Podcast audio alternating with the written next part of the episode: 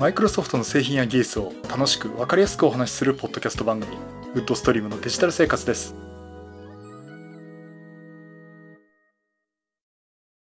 第604回目の配信になりますお届けしますのは木澤ですよろしくお願いします今週もお聞きいただきありがとうございますこの配信はクラウドファンディングキャンファイアのコミュニティにより皆様のご支援をいただいて配信しております。今回、宮瀬さん、ホワイトカラーさんはじめ合計10名の方にご支援をいただいております。ありがとうございます。ご支援の内容に関しましては、この番組のウェブサイト、windows-podcast.com でご案内しております。もしご協力いただけるでしたらよろしくお願いします。また、リサの皆さんとのコミュニケーション場として、チャットサイト Discord にサーバーを開設しております。こちら、ポッドキャスト番組、電気屋ウォーカーと共同運用しております。よかったら参加してみてください。Discord サーバーの URL は番組ウェブサイトにリンク貼ってあります。はい、ということで、もう、あれですね、あの、家電量販店と聞くと、結構 Windows 11マシンが展示してあってっていうか、まあ、できるものはやってるって感じで。で、まあ、一部 Windows 10の状態のままは、まあ、結構、まあ、まあ、あることありますけどね。あの、新しく入荷したものに関しては、もう大体 Windows 11マシンが結構目立ってるっていう感じですね。結構なんかヨドバシはね、なんかサッカーのユニフォームかって感じの11って書いた背番号の方がいまして、一応なんかメガホンなんだかこう各席使ってですね、Windows 11は Windows 10から無料アップグレードできますとかいろいろ宣伝をしてましたけど。さて、あのー、まあ、そんな状況でですね、まあ、Windows 11出た状況で各社からもパソコンがいろいろ出てるんですが、もう我らがバイオ。まあ、もう今持ってませんけど、えー、バイオからですね、新機種が出ましたので、この話をしたいと思います。まあ、新機種といっても現行機種のモデルチェンジですね。今回はバイオ。株式会社のバイオです。で、今回お話しするのはですね、3機種ですね。バイオ SX12 と SX14 のモデルチェンジ。そして、15インチの廉価版モデル FL15。これがですね、バイオから発表されまして、これがまた結構いいバージョンアップしてるんですよね。あの、まずですね、まあ、SX12 と SX14 っていう、これがまあメインストリームのノートパソコンになるんですけども、えっ、と、SX12 って言ってるのが12.5インチのモニターを持つノートパソコン。で、SX14 は14インチのモニターを持つノートパソコンで、SX14 については 4K も対応してるというモデルもあります。それでですね、まあ、SX12、SX14 そのものは、まあ、従来の、まあ、メインストリームであったんですけども、この前出たあのフラグシップモデルの BioZ ですね。それのテクノロジーっていうのを結構取り込んでて、例えばタッチパネルに関しては SX14 でも取り込んでたり、あとね、あの、ボディですね。あの、天板なんですが、カーボンの天板で、バイオ Z って、普通カーボンの天板って1枚の板なんですけど、バイオ Z ってね、さらにこう、側面も折れ曲がってくるんでですね、そこもカーボン製でできてるって、そのカーボン折り曲げたような、えー、加工がしてありました。で、それが、えー、今度 SX シリーズでも採用されたっていうところで、まあ、ここの作りがですね、まあ、なんか日本メーカーの丁寧な作りだなっていうのはまさにそんな感じするんですけども、えっ、と、そういったところをね、えー、バイオ Z の流れをこう SX シリーズにも適用しているというものになります。で、あの SX12、SX14 に関しては、第11世代コアプロセッサー、これを採用しています。で、グラフィック機能もあのインテルの XE の機能を使ってるんで、おそらくあの、AI とか言って推論とかにも使えるような整数演算とかですね、そこも備えてますんで、まあそういったアプリケーションがあれば結構使えるんじゃないかなと思ってます。これもね、どのぐらいの効果があるかっていうのは私も非常に見たいところであるんですけどね、ちょっといずれどっかで第11世代高プロセッサー以降、まあ、今からだと第12世代狙いかなと思ってるんですけど、えー、そういうのを書いてちょっと試してみたいなと思っています。ただそっか、GPU はその時外付けになるから使うことないかもしれないんですけど、あそこだけ切り替えてね、使うってことはできるのかなちょっと試してみたいなと思っています。そしてキーボードですね。キーボードなんですが、さすがこれバイオシリーズ非常にしっかりできてて、あの、音がまず静かなんですよね。あの、カフェとか行くと、あとまあ、新幹線の電車なんかはしょうがないかな。あの、キーボード打ってる方もカチャカチャカチャカチャ音する方おられますよね。まあ私もあの MacBook Pro のレート2016なんてうるさいのかな、ペチペチうるさいのかなと思うんですけど、まあ、あの、強いて言うとあの、あのパナソニックのね、レッツノートなんかとかなんですが、ま、別にあれレッツノートが悪いっていうかね、じゃなくて、キーボード叩く方がね、ものすごい音立てて立てる方、あの、叩く方いるんですけど。まあ、あの、結構気になるもので、で、バイオって昔からですね、ここのキーボードの入力に関しては、えー、静音性があるっていうところもありまして、まあ静かなんですね、叩いてもね。うん、まあ、そこらやっぱり富士通とかもね、結構、あの、いい線いってますけど。まあ、ここら辺はやっぱりキーボード気を使うメーカーは本当にあの、すごい私としてもね、あの、誠意が見られるっていうかね。まあ、いろいろキーボードこうだわ私としては思ってしまうんですが。さて、このバイオキーボードなんですが、えー、さらに改善されてて、えっ、ー、とね、ディッシュ形状を採用ってことで、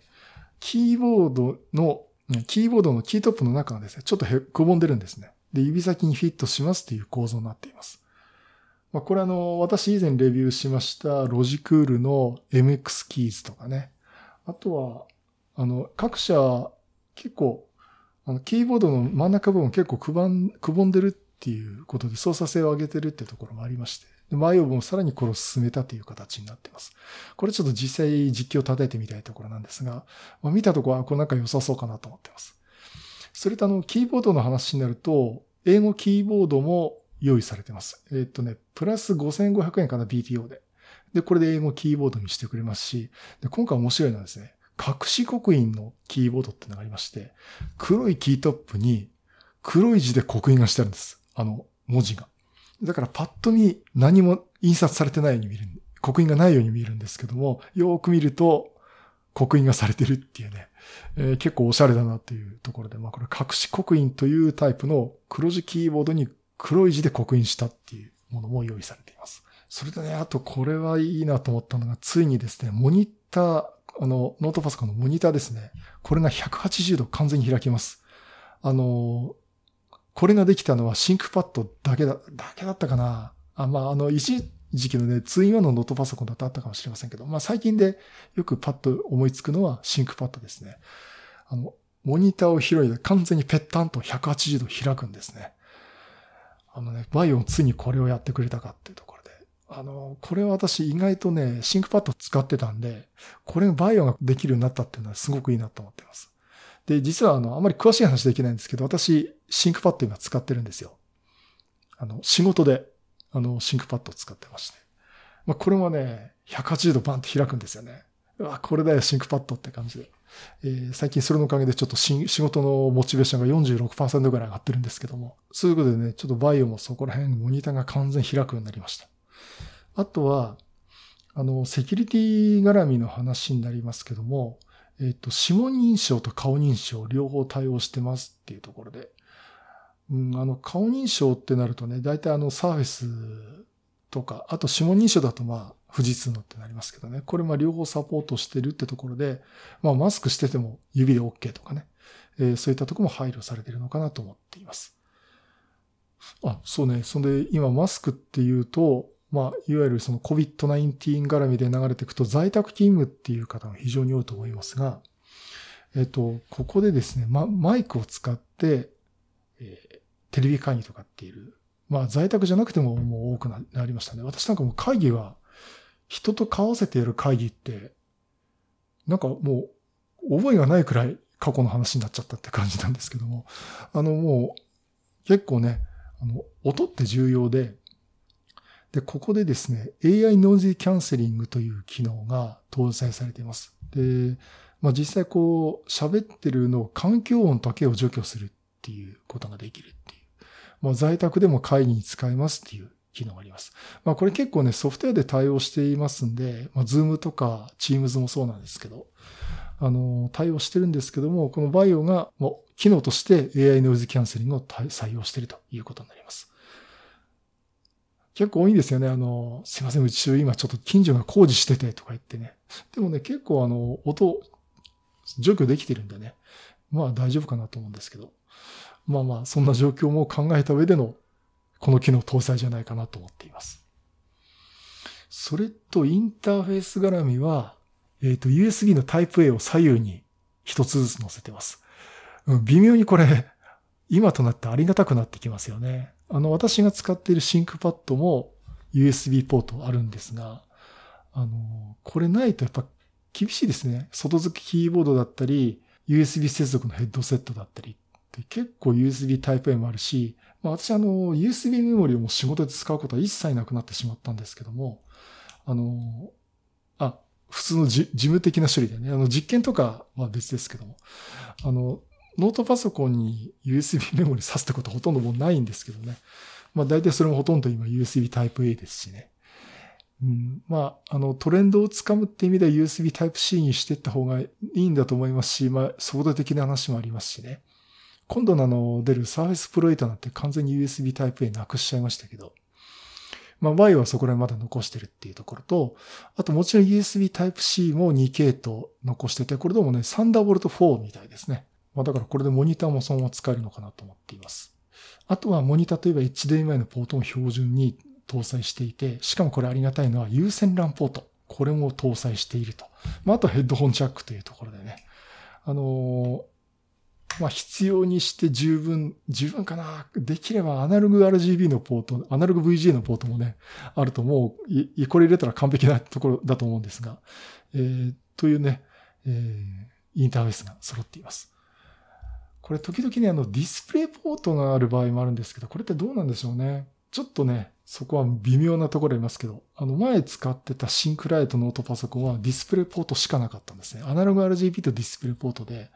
えっと、HDMI のモニターつなぐときに変換アダプター使ってたりしてたんですけど、まあ、HDMI だと、プロジェクターとかにもなんか最近のやつは繋げますしね。まあそういった意味では、まあ両方、何でも積んでた方がいいには越したことないんですけど、まあ HDMI っていう選択はあるのかなと思っています。というところでね、あとね、外観的な話すると、まあ今まで通りのこのバイオのかっこいいバイオそのままで、あの、まあ良くも悪くもきちんと作られた。まあ悪い、悪いってことないな。あの、本当に正統派のクラムシェルノートパソコンです。で、背面に、天板にあの VAIO のロゴが入ってるっていう、もうかっこいいですねっていう形でですね。やっぱ今でも欲しいなと思いますけどね。え、そんな感じになってます。で、あとボディカラーが、あの SX12 は5種類出ていまして、これね、アーバンブロンズ、ローズゴールド、ファインホワイト、ブライトシルバー、ファインブラック。えー、つまり、茶色、ピンク、白、銀色、黒です。はっきり言っちゃうと。えー、これだけの、えー、ラインナップがあります。ウェブサイトで注文するときオーダーする形になると思いますけどね。えこういったものがありまして、で、さらに、これ SX14 についてもそうなんですが、えー、オーブラックエディションっていうものと、さらに数量限定のですね、勝ち色っていう特別仕様があります。えっ、ー、と、これバイオのコーポレートカラー、バイオ株式会社のコーポレートカラーで、かつて演技色としてブグとかにも、ブグったの、ブドウのブですね。ブグとかにも多く使われていた深く濃い藍色。勝色を本体に染め上げたプレミアムデーションを数量限定で販売いたしますと書いてあります。で、これ全部読んじゃうと、パームレストは強い輝きを持つ高輝度アルミニウム素材を採用し、鮮やかで深みのある勝色が表現され、新しいデザインを象徴する立体成形カーボン天板は独自に朝食した勝色塗装に限界レベルのパールパウダーを加えて塗装し、上質でマットな質感に仕上げられています。プレミアムエディション限定の隠し刻印キーボードも選択可能です。勝ち色に染めた専用過激賞箱でお届けします。いいな、こういうこだわりって必要ですよね。あの、これ今、ソニー、ソニーじゃない、あの、バイオ株式会社のその、勝ち色仕様の宣伝もその読んだ、読んだんですけど、あの、結構ね、渋い色です。うん。まあ、これ、これ、限定色なら、これ、買っちゃうならこれでもいいかなと思いますけどね。まあまあ、こんなところでね。あの、なんかこう、嬉しいですね。どっか、ギリギリまで決めつ、決めつ、切り詰めた、こう、シンプルなものっていう以外にも、こういったところのこう余裕があるっていう売り方ね。高いですけど。あの、すごく、このバイオのシリーズの展開っていうのは、見ててちょっと嬉しくなっちゃいます。さて、そんなバイオ今値段の話をしましたけども、えー、まあ結構いいお値段やっぱりするんですね、バイオなんで。で、SX12 と SX14 の話をしますと、まずね、SX12、12.5インチモデルですね。これがですね、ソニー直販で13万7400円からなんですよ。あれって安いじゃんと思いますよね。うん。でね、これよくこれ見ると、これがベース価格なんですね。これが一番安い価格で、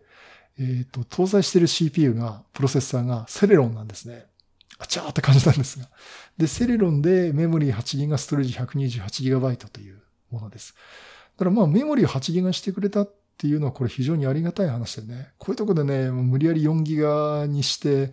いや、ちょっと使いづらいっていうか、まあ、使えるんだけど、ここ一番だと苦しいっていう展開には持っていきたくないんで、まあ、あの、セレロンってどの、このセレロンってどのぐらいのものかと思うんですけどね。あの、ひょっとしたらオフィスを使うレベルだったり、ウェブでなんか調べ物するレベルだったら、意外とできるかもしれません。で、あの、じゃあこれを Core i5 にして、した場合どうなるか。これ第11世代 Core i5 ですね。これメモリーがえっ、ー、と、CPU とセットで 8GB と 16GB の2つから選ぶようになってます。で、これ Core i5 の 16GB のメモリ搭載モデルにして、SSD は NVMe の、えー、高速の SSD 256GB のモデルに BTO で変更しますと、これでお値段が20万飛んで7800円っていうとこです。まあ、バイオならこの値段だかなっ、この値段かなと思いますけどね。あのー、これでもバイオが欲しかったらこの値段でもまあいいかなって気がします。もっともね、今16万出せば、サーフェスプロ8のいいやつも買え、まあそこそこのやつも買えますし、それこそ MacBook Pro とかも買えますんで、まあそこは本当にあの、本当用途と、あと、こだわりですね、ブランドの。えそこの方になってしまいます。で、どれ、今挙げたやつも、Apple にしても、Microsoft にしても、バイオにしてもですね、あの、どれもいい製品ですんで、どれ買ってもいいと思うんですが、なんかやっぱりバイオがいいっていうこだわりのある方ですね。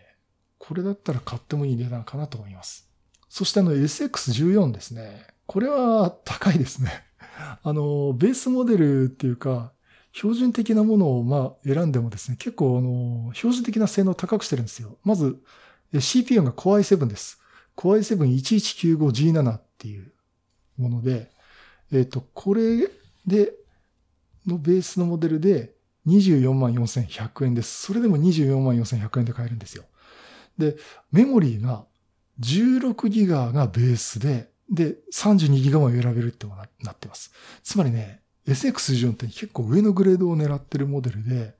あの、ベースのメモリ搭載量をね、16ギガしたっていうのは非常に考えたなっていう感じがしています。やっぱね、今16ギガ欲しいですよね。あの、Windows 軽くなった、良くなったって言いながら、実は Windows って新しいマシンには優しいんだけど、ちょっと昔のマシンには結構厳しいんですね。Windows 10ではあっても。あの、そういったところで、16ギガあると、まあまあ余裕です。普通に使えます。逆にそれでも言って普通に使えますっていうレベルなんですね。えー、ちなみにあの、動画編集やろうなんていう方はですね、あの、16ギガだと動くけど厳しいです。あの、私今動画編集を、えー、やってますけども、 DaVinci Resolve 使って 4K の動画編集をやると、えー、一気に13ギガとかそんぐらいメモリ食います。だからこれ16ギガのマシンだったらほんとカツカツになっておそらく全体的にパフォーマンス落ちてたかもしれませんけどね。で、今私のマシンは32ギガ搭載してるんで、まあまだまだいけるかなっていう、えー、ところなんですが、という状況で、まあ面白いとかいろんなのされて、さらにもうアプリケーションもみんな60ビットになってきますんでね。あの、メモリ16ギガってこれは本当ベースとしては重要かなと思ってます。で、さらに32ギガのモデルも選べます。これがね、CPU とくくりつけなんで増設とか後でできないんで、買うときによく考えていただきたいんですが、えプラス44,000円でメモリー32ギガのモデルということになります。で、SSD もですね、たくさん種類あるんですが、まあ、標準モデルだと、えー、PCI Express の NVMe のモデルで 256GB。まあ、これ512とかも選択できますけど。というものと、あとモニターはですね、えっ、ー、と、フル HD、14インチのフル HD です。で、さらにこれを 4K とかになると、またお値段がドーンとかかります。あとね、LTE のモデルも選べまして、プラス16,500円で LTE も選択できます。うんとね、だからこれ、16,500円、もうね、倍を買うんだ、お金かけるんだっていう 前提で話をすると、16,500円ここでかけててもいいかなと思いますね。あの、よくあの iPad 買う方がセルラーモデルにしようかどうしようかっていう話をよくされてますけど、私はあのセルラーモデルにしてよかったと思いますし、えー、この前もあのグルドンでどうしようかなっていう方がおられましたんで、私はセルラーモデルいいですよってお勧めして、なんかセルラーモデルしましたって言われてましたけど、あの、今の状況で、いや、格安 SIM ってありますんでね。で、それ考えると、あの、結構モバイルの窓口って広がってるわけですよ。で、ここでね、LT モデルをなんかの、ここ一番で繋がんない、例えば Wi-Fi 使えない時に使うっていうのは、これね、いいかもしれません。で、あとは、あの、さっきの、まあ、カフェで仕事をするとかがいいかどうかっていうのは、いろいろセキュリティ上の問題ありますけども、例えばそのマクドナルドなりスターバックスなり行って、ノートパソコン広げました。繋がんないことあるんですよね。で、そういうのが考えると、LTE の口がちょっとあるっていうと、これはここ一番便利かなと思ってます。だからある意味そのメインで使うってる非常回線的に使うっていう意味では、LTE があると私いいと思いますね。もしだからバイオもし買うんだったらこれ LTE つけるかどうかちょっと、ちょっと考えますね、これね。で、おそらく後のこと考えると、まあ16,500円ならつけてもいいかなっていう感じで。あね、今、今買う予定ないからこんなこと言ってますけどね。でも買うとき相当悩んでつけるかなと思っています。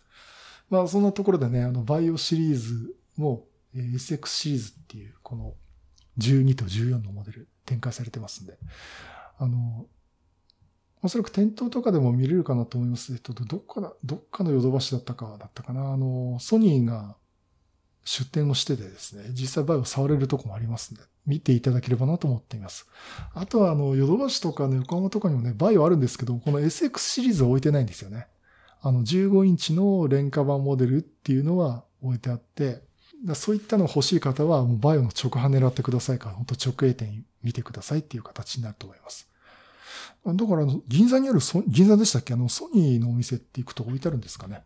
ちょっと一回行ってみたいなと思ってるんですけどね。ソニーのお店で売ってるかどうか今わかりませんけども。まあ、あの、展示でしてるとかね、してますんで、まあそっちもね、えっ、ー、と、見ていただくといいと思いますし、私もちょっとどっかあればぜひ見てみたいなと思っています。さて、それとじゃあもう一つ、えー、バイオのもう一つですね。バイオ FL15 という15.6インチの液晶モニターを持つモデルが出ています。これエントリーモデルですね。なんとお値段10万円切ってます。バイオなのに。だから昔あったバイオですよね。94,710円からというモデルで、あの、これウェブサイト見るとですね、みんなの PC って書いてあるんですね。だから本当に一般家庭用のバイオってとこで、なんかこう、バイオがさらにこの、今までこう高級路線、高級路線だったのが、いわゆる一般家庭市場向けにもう一回見直して入り込んでるのかなという感じがしています。とにかく私びっくりしたのは値段が安いってことなんですよね。で、このバイオ、えー、っと、まずですね、CPU、プロセッサーがですね、AMD Ryzen 3 4300U です。えー、っと、Ryzen 3がどんなもんかっていうところもあるんですけども、えー、さらに、えー、メモリーは 8GB のみです。あの、8GB のみで増設もできません。で、かて 16GB という選択肢もないんです。そして SSD ですね、これ NVMe の 256GB。だからまあまあそこそこ早いですよね。というものが搭載している。つまり Ryzen 3でメモリー8ギガ、ストレージ 256GB。これね、BTO で変更ができないです。もう決め打ち。これで94,710円です。で、あとインターフェースですね。USB Type-A が2つと USB Type-C が1つ。あとは、マイクロ SD のカードスロット。これ他のバイオシリーズないんですよね。いかにもこう、カメラで撮ったメモリーカードを読ませるとか、逆に今思ったけど、そもそも SD メモリカード、マイクロ SD ってそんな、ね、今カメラって iPhone ですしね。で本当にいいカメラ使うっていうと、あの、私もね、ZV-10 も OMD5Max もそうなんですが、普通のあの SSD、SD メモリーカードなんで、マイクロ SD って使う機会あるのかな？あの、というふうにちょっと今思っちゃいましたけど、やっぱりそういった需要も、あっあの、何かデータを取り込むって需要がまだあるとすると、まあ使われる方っていうことでマイクロ SD のスロットもあります。それと HDMI の出力ですね。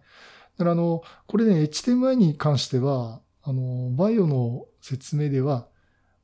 ご家庭のテレビにつなぐこともできますっていう感じですね。だから HDMI に、HDMI の外付けモニターというよりも、一般家庭のノートパソコンとして、例えばテレビ画面につなげられますよ。だから映像見たりとか、まあ写真を見るってことでない、あるかな？ね、でっかい画面で YouTube を見たいとかね。えっ、と、そういった場合にも HDMI を使えますということになります。まあそういまあそういった意味でね、HDMI を搭載してますっていうふうに言われています。あとは Bluetooth 5.0に、あと Wi-Fi はですね、Wi-Fi 6ですね、搭載をしてるっていうところで、あと色はですね、ブラック、シルバー、ホワイト。えー、もう素直に書いてますね、ここね。3種類から選べるということになっています。で、あの、私すごくいいなと思ったのが、えー、オフィス搭載していないです。あの、これでオフィス搭載すると10万円超えちゃうと思うんですけど、あの、オフィス使いたい方は、まあ、マイクロソフト36も契約してくださいということになると思いますし、私もね、その方がいいと思うんですよね。いらないって方も中にいると思うんですよ。あの、ね、それこそ Web 版使えばいいやとかね、えー、いると思いますし。まあ、あの、そういったところを見て、絞るとこ絞ってっていうのはな、やっぱりね、メモリの増設ができない、ストレージの増設も変更ができないっていう、この、しかも、バリエーションが選べないというところがですね、すごく、なんか、割り切ったっていう感じがしています。で、これでもう94,710円。で、これ14インチモデルで、あの、キーボードには点キーもついています。まあ、点キーが必要かどうかっていうのは あると思うんですが、あの、そういうことでは、なんかこう、あの、一般家庭で、とりあえず何でもできそうなノートパソコンっていう位置づけでは、これはね、結構考えて投入した製品かなと思っています。なんかこう、バイオは高級路線もあるんだけども、こういったところにも舵切りをし始めたのかなと思っています。まあ、あの、そんなところでですね、まあ、ちょっとバイオ新シリーズ出てきました。あの、SX12、SX14 で FL15 で、フラッグシップモデルとしては Z があるっていうところで。まあね、でも私の周りバイオ使ってる人いるかなあの、まあね、わざわざ私これもノートパソコンこれ持ってますって方、宣言する方あまり 多くはないんで、えー、実際聞くとね、いや、持ってますよって方おられると思うんですけど、えー、まあ値段も高いというのと、逆に他のメーカーが安いのを出しちゃってるってなんですね。そのさっき言いました MacBook Pro、MacBook Air、あとはサーフェスのシリーズですね。で、サーフェスラップトップなんてもう手堅いですしね、今セールやってますしね。うん、それ見ると、ね、同じような、やること同じようなことなのに、さらに5万、6万追加して買うかっていうとなかなか厳しいところはあるんですけども、それでもやっぱり作りはすごくいいと思いますし、やっぱりバイオってこだわりのある方はね、選ぶと思いますんで、まあ選択肢の一つかなと思っています。はい。そういうことで、えー、今回は、 VAIO 株式会社の VAIO シリーズ、モデルチェンジと新シリーズが出ましたという話をさせていただきました。はい。第604回は、 VAIO 再びということで、 VAIO 新シリーズ、モデルチェンジの話をさせていただきました。言いながらね、私も今ノートパソコンを使う需要がないっていうか、あの、個人では使う需要がないっていう感じになっちゃってるんで、うん、欲しいなと思う反面に、必要かなっていう、あの、この先日のね、サーフェスもそうなんですけど、えー、ちょっと思ってしまいまして。ほんで、あとサーフェスの話をすると、えー、まあ、11月1日ですね、あと2週間後かな、えー、に、店頭でサーフェスプロ8が販売になる見込みです。で、ちょっとこれ見たら、まあ、多分見に行っても、外観ほとんどサーフェス変わらないんで、まあ、インターフェースがね、さっきも言いました USB Type-A とか、なくなって USB-C だけになりましたとか、えー、そんなのもあると思いますし、あと注目したいのは、あの、タイプカバーキーボードと Surface Slim Pen 2がこう収納できるっていう。まあ多分 Surface Pro X の第2世代と同じもんだと思うんですけど、えー、ちょっとそこら辺が注目するとこかなと思ってますけどね。まあそういったのもあるんですけども、欲しいんですけどね、えっ、ー、と、あんまり使うことないなっていうところがあって、まあちょっとモバイル関係はえこの状況が続いている間はちょっと様子見かなと思っています。あとね、やっぱりこれサービスに関しても意外とあの、知られていないっていう感じがしていますね。この前あのマイクロソフトの発表っても、まあ私は言いましたし、まあ私の周りの界隈の方は結構盛り上がったんですけど、